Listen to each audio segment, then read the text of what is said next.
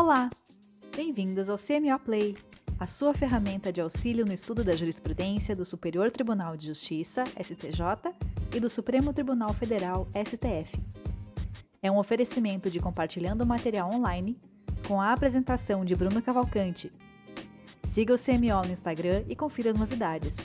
O @cmaterialonline é a plataforma mais atualizada no estudo da jurisprudência e também elabora materiais de estudos. Vamos aos destaques da semana. Olá, amigos do CMO Play. Tudo bem, pessoal? Sejam todos bem-vindos a mais um episódio do nosso podcast, a sua ferramenta de auxílio do estudo da jurisprudência do Superior Tribunal de Justiça e também do Supremo Tribunal Federal, do STF. Meu nome é Bruno Cavalcante, eu sou editor do Compartilhando Material Online, do CMO. Além do quiz aos sábados como forma de revisão por questões, trago essa novidade para vocês estudarem jurisprudência onde quiserem. Pessoal, também criamos o nosso canal no Telegram, para quem quiser se informar sobre conteúdo e as novidades e lançamentos dos nossos e-books. Hoje, segunda-feira, dia 22 de março, quero dizer que acordei bem melhor, pois estive esse período todo de mais de 3 semanas acometido com a Covid-19 e hoje, graças a Deus, estou praticamente 100% recuperado. Quero agradecer a todos que me enviaram energia positiva, principalmente ao pessoal do Twitter. Pois bem, pessoal, estamos gravando o nosso 10º episódio. Neste episódio, trarei alguns destaques do último informativo do STJ, número 688-688. O episódio será, então, dividido em 4 partes. Primeiro, 5 destaques do Grupo 1 do informativo. Para quem não conhece, o Grupo 1 trata das matérias de direito civil, processual civil e direito do consumidor e assim por diante. A segunda parte vai ficar com os destaques de direito penal e processual penal, do mesmo informativo. A terceira parte traga os destaques da semana do STJ e, por fim, 2 destaques do Supremo Tribunal Federal.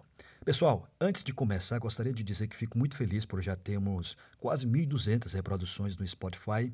O nosso trabalho já tem alguns anos no perfil do Instagram e as novas ferramentas que são Quiz do CMO, Podcast CMO Play, os novos e-books e agora o canal do Telegram demandam um certo tempo. O podcast é totalmente gratuito, mas se vocês quiserem colaborar com alguma quantia ou valor, fiquem à vontade.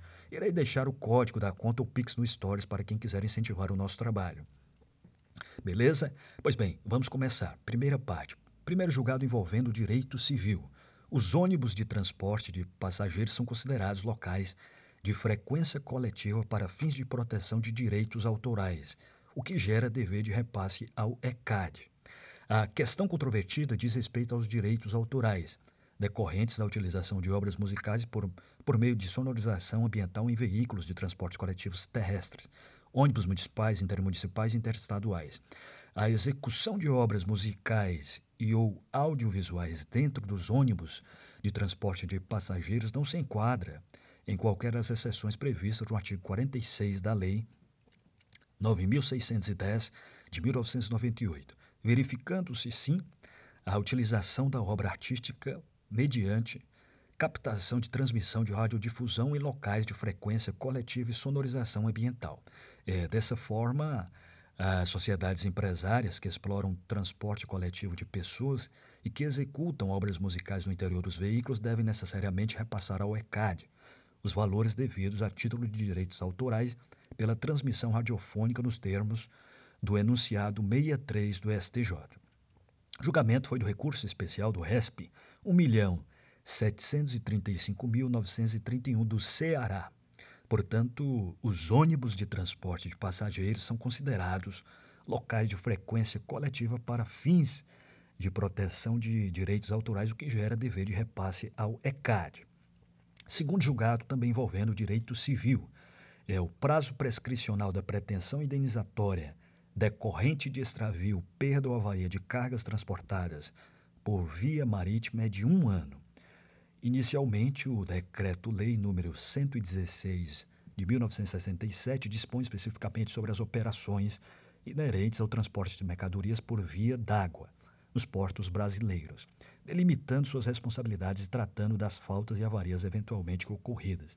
Vale ressaltar que a Súmula 151 do Supremo Tribunal Federal, em pleno vigor, preceitua que prescreve em 1 ano a ação do segurador subrogado para haver indenização por extravio ou perda de carga transportada por navio. Ora, se a seguradora possui o prazo de 1 ano, porque subrogada dos direitos e ações do segurado, inclusive do que tange ao prazo prescricional, é de se concluir que também o próprio consignatário da carga que não tenha contratado seguro possui igualmente o mesmo prazo prescricional para exercer a sua pretensão de indenização, sendo inviável concluir que seria a sua pretensão aplicável o prazo prescricional de 3 anos previsto no Código Civil, no artigo 206, parágrafo 3º, inciso 5. O julgamento foi do recurso especial do RESP 1.893.754 do Maranhão. O prazo prescricional, portanto, da pretensão indenizatória decorrente de extravio, perda ou avaria de cargas transportadas por via marítima é de 1 ano. Esses prazos sempre caem, pessoal, tanto na Fundação Carlos Chagas, FCC, quanto na SEBRASP, na SESP, né? Terceiro julgado envolvendo matéria de direito processual civil. A abertura e o regular processamento da herança jacente constituem poder-dever do magistrado, sendo inadequado o indeferimento da petição inicial em virtude de regular instrução do feito por qualquer dos outros legitimados ativos. O propósito recursal, aqui na ocasião do julgamento, consistiu em definir se a instauração do procedimento especial de herança jacente por um ente municipal, mas sem a devida instrução com os documentos indispensáveis, ainda que desatendida a intimação para emendar a petição inicial, enseja o indeferimento da exordial e, por conseguinte, a extinção do processo sem resolução do mérito. A herança jacente está prevista nos artigos 738 a 743 do CPC de 2015. É um procedimento especial de jurisdição voluntária que consiste, a grosso modo, na arrecadação judicial de bens da pessoa falecida, com declaração ao final da herança vacante, ocasião em que se transfere o acervo hereditário para o domínio público, salvo se comparecer em juízo quem legitimamente os reclame. A herança jacente acepciona com isso o princípio da demanda, inércia da jurisdição, tendo em vista que o CPC 2015 confere legitimidade ao juiz para atuar ativamente independente de provocação, seja para a instauração do processo, seja para a instrução. É nesse contexto que a efetiva instrução e o regular processamento da herança jacente constituem um poder-dever do magistrado, o qual, tendo ciência dos fatos ensejadores à abertura desse procedimento, seja por conta própria, seja por provocação, deve proceder ativamente adotando as medidas mínimas necessárias e cabíveis.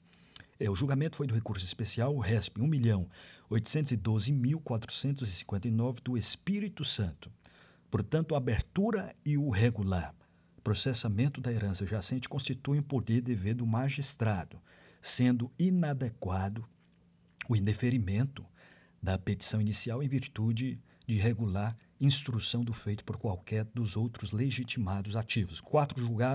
Outro julgado envolvendo também direito processual civil, é um julgado importante. Sob a égide do Código de Processo Civil de 2015, é irrecorrível o ato judicial que determina a intimação do devedor para o pagamento de quantia certa.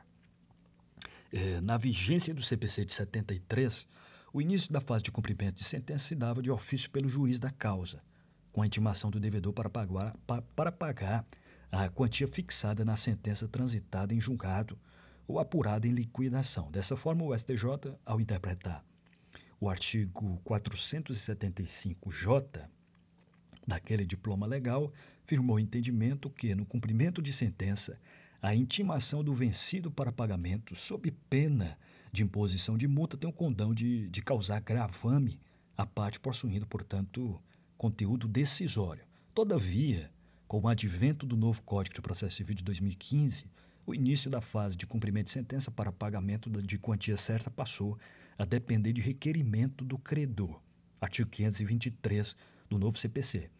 Observou-se que, em regra, a intimação do devedor para pagamento se afigura como despacho de mero expediente, pois é consequitário legal da provocação do credor para a satisfação do seu crédito. O juiz simplesmente cumpre o procedimento determinado pelo Código de Processo Civil.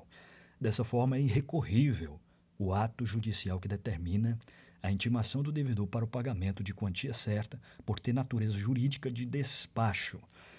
O julgamento foi do recurso especial, o RESP 1.837.211 de Minas Gerais.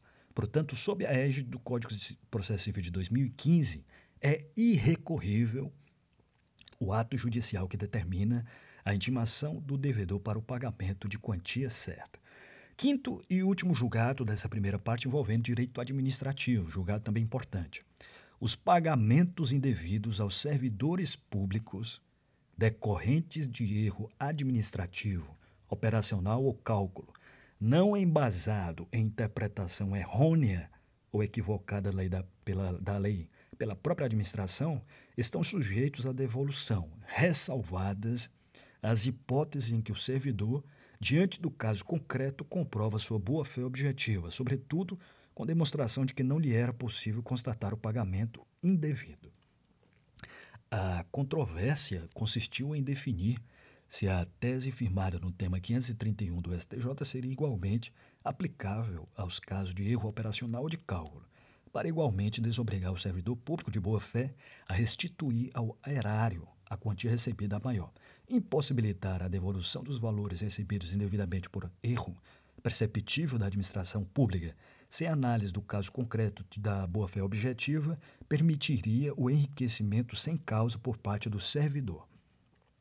Em flagrante violação do artigo 884 do Código Civil. Por tudo isso, não há que se confundir erro na interpretação da lei com erro operacional, de modo que àquele não se estende o entendimento fixado no RESP, no recurso especial repetitivo número 1.244.182 da Paraíba, sem observância da boa-fé objetiva do servidor público, o que possibilita a restituição ao erário dos valores pagos indevidamente decorrente de erro de cálculo operacional da administração pública.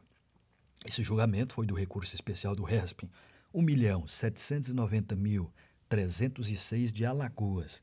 Portanto, os pagamentos indevidos aos servidores públicos decorrentes de erro administrativo, operacional ou de cálculo, não embasado em interpretação errônea ou equivocada da lei pela administração, estão sujeitos à devolução, ressalvadas as hipóteses em que o servidor, diante do caso concreto, comprova sua boa-fé objetiva, sobretudo com demonstração de que não lhe era possível constatar o pagamento indevido. Agora, pessoal, vamos para a segunda parte, que são os destaques de penal e processual penal do informativo 688 do STJ. Primeiro julgado envolvendo direito processual penal. É possível a utilização de WhatsApp para citação de acusado, desde que sejam adotadas medidas suficientes para atestar a autenticidade do número telefônico, bem como a identidade do indivíduo destinatário do ato processual. A citação do acusado revela-se um dos mais importantes atos do processo.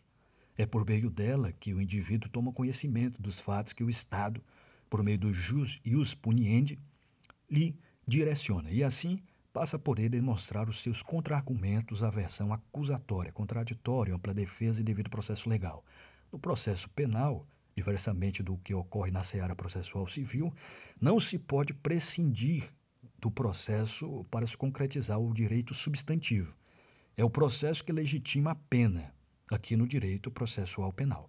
Assim, em um primeiro momento, vários óbices impediriam a citação via WhatsApp, seja de ordem formal, haja vista a competência privativa da União para legislar sobre processo, artigo 22, inciso 1 da Constituição Federal, ou de ordem material, em razão da ausência de previsão legal e possível malferimento de princípios caros, como o devido processo legal, o contraditório e a ampla defesa. Registrou-se, na ocasião do julgamento, não ser adequado fechar-se os olhos de utilização para o WhatsApp, para fins da prática de atos de comunicação processuais penais, como a citação e a intimação.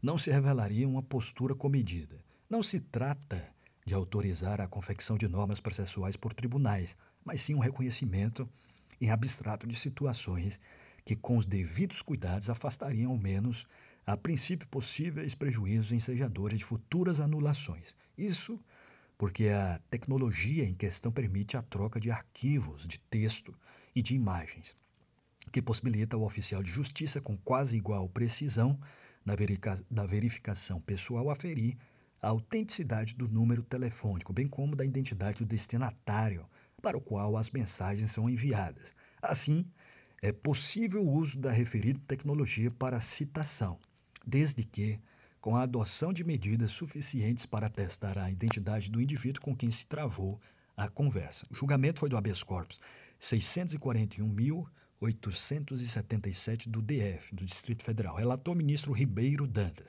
Portanto, é possível sim a utilização do WhatsApp para a citação de acusado, desde que sejam adotadas medidas suficientes para atestar a autenticidade do número telefônico, bem como a identidade do indivíduo destinatário do ato processual. Segundo julgado, também envolvendo processo penal, a nulidade no acórdão que julga apelação sem observância da formalidade de colher os votos em separado sobre questão preliminar e de mérito, em razão da diminuição do espectro na matéria possível de impugnação na via dos embargos infringentes. Sigiu-se a controvérsia e análise em que o tribunal procede à tomada global dos votos no julgamento da apelação, adotando o resultado das questões preliminar e meritória como resultado final do julgamento. Em consequência da adoção desse procedimento, o integrante do órgão julgador, que fica vencido quanto à preliminar de cerceamento da defesa pelo indeferimento de prova, não se pronuncia acerca do mérito recursal. Nos termos do artigo 939 do CPC, a possibilidade de encerrar o julgamento por incompatibilidade entre a preliminar e o mérito tem como destinatário todo o órgão colegiado e não cada um de seus integrantes. Ademais, a acepção sobre o conceito de preliminar para o fim de julgamento fatiado é ampla, uma vez que a diferenciação entre preliminar e prejudicial não tem cabimento aqui. Desse modo, ao não tomar o voto quanto ao mérito da apelação do juiz vencido na preliminar, houve erro improcedendo pelo tribunal, evidenciando a violação ao artigo 939 do CPC. Por fim, como nos embargos infringentes são recurso de fundamentação vinculada, o tribunal não pode conhecer da divergência meritória, supondo que o juiz que conclui pela nulidade da prova e fica vencida absolveria a parte recorrente, evidenciando assim prejuízo à defesa. O julgamento foi do RESP, o recurso especial 1.843.523 do Ceará. O relator foi o ministro Ribeiro Dantas. Portanto, há sim nulidade no acordo que julga apelação sem observância da formalidade de colher os votos em separado sobre questão preliminar e de mérito, em razão da diminuição do espectro da matéria possível de impugnação na via dos infringentes, beleza? Pessoal, terceira parte, destaques da semana do STJ. Primeiro julgado envolvendo direito civil e processual civil. Anulação de partilha que afeta imóvel de herdeiro casado em comunhão universal exige citação do cônjuge. Nas ações de anulação de partilha que puderem acarretar perda de imóvel já registrado em nome de herdeiro casado sob o regime de comunhão universal de bens, é indispensável a citação do cônjuge, tratando-se, portanto, de hipótese de litisconsórcio necessário. O entendimento foi fixado pela terceira turma do STJ ao reformar acórdão do TJ de São Paulo, que em ação de anulação de partilha havia rejeitado uma preliminar de litisconsórcio necessário por entender que o processo dizia respeito apenas aos interesses pessoais dos herdeiros, de forma que os cônjuges de comunhão universal só seriam atingidos indiretamente. O relator do recurso especial, ministro Vilas Boas Cueva, explicou que o CPC de 73 não traz previsão de que os cônjuges dos herdeiros sejam citados na ação de inventário e partilha, estando no rol do artigo 999 apenas o cônjuge do falecido. Os herdeiros, os legatários, a Fazenda Pública, o Ministério Público, se houver interesse de incapaz ou ausente, e o testamento, se houver testamento. O CPC 2015 adicionou a essa lista o companheiro do falecido, que foi o artigo 626. O julgamento foi do RESP 1.606.999 de São Paulo. Portanto, anulação de partilha que afeta imóvel de herdeiro casado em comunhão universal exige citação do cônjuge. Beleza? Segundo julgado envolvendo processo civil. Citação em ação reivindicatória interrompe prazo para reconhecimento da usucapião. Se a ação for proposta pelo proprietário visa, de algum modo, a defesa do direito material, a citação dos réus interrompe o prazo para aquisição do imóvel por uso capião. Com esse entendimento, já consolidado na jurisprudência do Superior Tribunal de Justiça, do STJ, a quarta turma não admitiu o recurso especial de um casal que tentava afastar a interrupção do prazo no âmbito da discussão sobre o uso capião de terreno no município de Imbé, no Rio Grande do Sul, ocupado desde 1984. O relator do caso, ministro Luiz Felipe Salomão, afirmou que o acórdão recorrido aplicou a jurisprudência firmada pela segunda seção, pois o proprietário ajuizou uma ação reivindicatória, o que demonstra claramente sua intenção de retomar o bem. De acordo com o magistrado, também é pacífico na segunda seção o entendimento de que a interrupção do prazo ocorre independentemente de a ação reivindicatória ser declarada ou não procedente, bastando que se evidencie o inequívoco exercício do direito e a boa-fé do autor. O julgamento foi do ARESP 1.542.609 do Rio Grande do Sul. Portanto, a citação em ação reivindicatória interrompe prazo para o reconhecimento da uso capião. Terceiro julgado envolvendo processo civil e processo penal, por envolver prisão por pensão de alimentos. A sexta turma, mesmo preso, o alimentante não fica isento de pagar pensão para filho menor. Decidiu a terceira turma, né? Para a terceira turma do STJ, o fato de estar preso não isenta o alimentante de seu dever para com o alimentado, pois existe a possibilidade de exercer atividade remunerada num cárcere. A controvérsia julgada pelo colegiado teve origem em ação de alimentos contra um encarcerado. No processo foi alegado que o pai não contribui para o sustento da família, da criança e da mãe, mesmo trabalhando como diarista. Não tem recurso para cá, sozinha com a subsistência do menor. É o processo em segredo de justiça. Portanto, o mesmo preso, o alimentante não fica isento de pagar pensão para o filho menor. Quarto julgado envolvendo o direito civil, também questão de prazo. A terceira turma aplicou o prazo de 10 anos para a pretensão indenizatória de médico excluído de cooperativa de saúde. A terceira turma do STJ, considerando que o prazo prescricional aplicável é o de 10 anos, previsto no artigo 205 do Código Civil, deu provimento ao recurso especial de um médico que pediu indenização por ter sido excluído ilegalmente dos quadros de um cooperativo. O Tribunal de Justiça de São Paulo declarou prescrita a pretensão indenizatória sob o argumento de como a exclusão do profissional ocorreu em 2000 e o pedido indenizatório foi proposto em 2008, teria transcorrido o prazo de 3 anos previsto no artigo 206, parágrafo 3º, inciso 5 do Código Civil. Segundo a relatora ministra Nancy Andrighi, cujo voto prevaleceu por maioria, na sessão de julgamento, o artigo 189 do Código dispõe que a prescrição é capaz de extinguir a pretensão indenizatória, mas não prevê expressamente o momento de início do prazo prescricional, o que tem gerado amplo debate na doutrina e na jurisprudência. Ao aguardar o julgamento da ação declaratória para propor a ação de indenização, a vítima exteriorizou sua confiança no Poder Judiciário, a qual foi elevada à categoria de princípio no CPC 2015 em função de sua relevância. Nancy Andrighi destacou ainda que, quando se trata de responsabilidade contratual, o STJ consolidou o entendimento de que incide o prazo prescricional decenal, 10 anos, previsto no artigo 205 do Código Civil, e dá um prazo trienal, conforme o entendimento no RESP 1.280.825 e no RESP agora 1.494.482 de São Paulo. Portanto, o prazo, né, para a pretensão indenizatória de médico excluído de cooperativa de saúde é de 10 anos. Quinto julgado envolvendo processo civil. A justiça ela pode exigir prova da representação de mandatário constituído por procuração pública outorgada no exterior.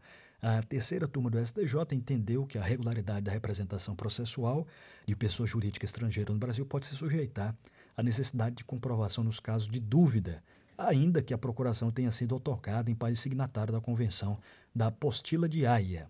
Com este entendimento, o colegiado negou provimento ao recurso em que duas empresas estrangeiras pediam o reconhecimento da regularidade de sua representação em ação cautelar, após o Tribunal de Justiça constatar defeito nas representações e determinar prazo para regularização.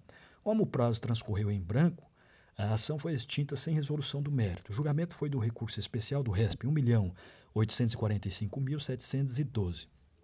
Portanto, a Justiça ela pode exigir prova da representação de mandatário constituído por procuração pública outorgada no exterior. Sexto julgado envolvendo direito civil e direito administrativo. Inclusive, falamos no último episódio, no episódio 9. A pessoa jurídica de direito público ela pode pleitear indenização por danos morais? A resposta é sim. Foi o caso da fraude que gerou danos morais em favor do INSS. A pessoa jurídica de direito público ela pode pleitear indenização por danos morais relacionados à violação de sua honra ou imagem, nas hipóteses em que a credibilidade institucional for fortemente agredida e o dano reflexo sobre a sociedade for evidente. O entendimento foi fixado pela segunda turma do STJ ao considerar viável pedido de reparação por danos morais ajuizado pelo Instituto Nacional de Seguro Social, INSS, contra pessoas envolvidas no caso Jorgina de Freitas, esquema de fraude que teria causado à autarquia prejuízos superiores a $20 milhões na década de 90. O julgamento foi do RESP 1.722.423, que teve como relator o ministro Herman Benjamin. Sétimo e último julgado dessa terceira parte envolvendo processo penal. Decisão importante, viu, pessoal, que trata de tema envolvendo o pacote anticrime acerca do ANPP, ou seja, do Acordo de Não Persecução Penal. Temos falado desse tema desde os primeiros episódios. A sexta turma agora não admite retroação do Acordo de Não Persecução Penal se a denúncia já foi recebida, né? Por maioria, a sexta turma do STJ estabeleceu que é possível a aplicação retroativa do Acordo de Não Persecução Penal introduzido pelo pacote anticrime, desde que a denúncia não tenha sido recebida. Para o colegiado, uma vez iniciada a persecução penal em juízo, não há como retroceder no andamento processual. Com esse entendimento, os ministros negaram o pedido da Defensoria Pública de Santa Catarina para que fosse oferecido o acordo de não persecução penal a um homem preso em flagrante por portar armamentos e munições de uso restrito. Antes de a nova lei entrar em vigor, né, para a defesa, a norma mais benéfica ao réu deveria retroagir nos processos ainda não transitados em julgado. A relatora, ministra Laurita Vaz, mencionou que, embora haja decisões em sentido contrário da própria sexta turma, alguns julgados da quinta turma do STJ afirmaram que o acordo de não persecução penal, por ser instituto da fase pré-processual, pode alcançar fatos ocorridos antes da vigência da lei, mas desde que a denúncia não tenha sido recebida, que é o mesmo entendimento adotado no precedente da primeira turma do Supremo Tribunal Federal, do habeas corpus 628.000.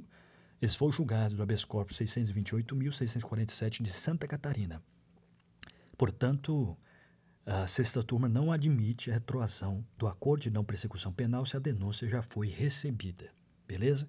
Pessoal, agora vamos para a quarta e última parte. Dois destaques da semana do STF. O primeiro julgado foi um julgado envolvendo o direito constitucional, competência exclusiva do Procurador-Geral do Estado de Minas para receber citação de processo é constitucional. O Supremo Tribunal Federal declarou a constitucionalidade do artigo 7º, inciso 3, da Lei Complementar Estadual 30 de 1993 de Minas Gerais, que confere ao chefe da Procuradoria-Geral, advogado-geral do Estado, competência exclusiva para receber citação inicial ou comunicação referente a ações ajuizadas contra o Estado. O colegiado, na sessão virtual, encerrada em 5 de março, julgou procedente a ação ADI 5773, né, ajuizada pela Procuradoria-Geral da República. O plenário entendeu, portanto, que a norma decorre da autonomia de auto-organização administrativa dos estados e não invade a competência privativa da União para legislar sobre direito processual civil. O segundo julgado foi julgado envolvendo o direito processual civil e direito previdenciário, mas matéria que pode cair aqui para nós, para a magistratura estadual. Matéria de competência. A justiça estadual ela pode julgar causas previdenciárias, apenas se não houver vara federal na comarca. O Supremo Tribunal Federal decidiu que a competência da Justiça Comum Estadual para julgar causas contra o Instituto Nacional de Seguro Social, INSS, ocorre apenas quando não houver vara federal na comarca em que reside o segurado ou beneficiário. A decisão, por maioria de votos, foi tomada no recurso extraordinário 860.508, com repercussão geral, tema 820, e servirá de parâmetro para a resolução de pelo menos 187 processos com a mesma controvérsia. Pois bem, é isso aí, pessoal. Espero que tenham gostado de mais um episódio. Mais uma vez, lembrando que quem quiser colaborar e incentivar este podcast, eu deixarei os dados no Stories, né? Estamos no processo de elaboração dos nossos e-books. Voltei, retornei agora, graças a Deus, recuperado da Covid, que são o Caderno de Jurisprudência em Questões e Pacote Anticrime, estão sendo finalizados e deverão ser lançados em breve.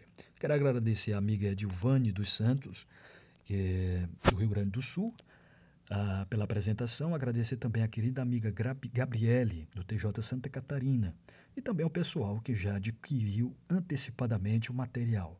Um abraço e bons estudos.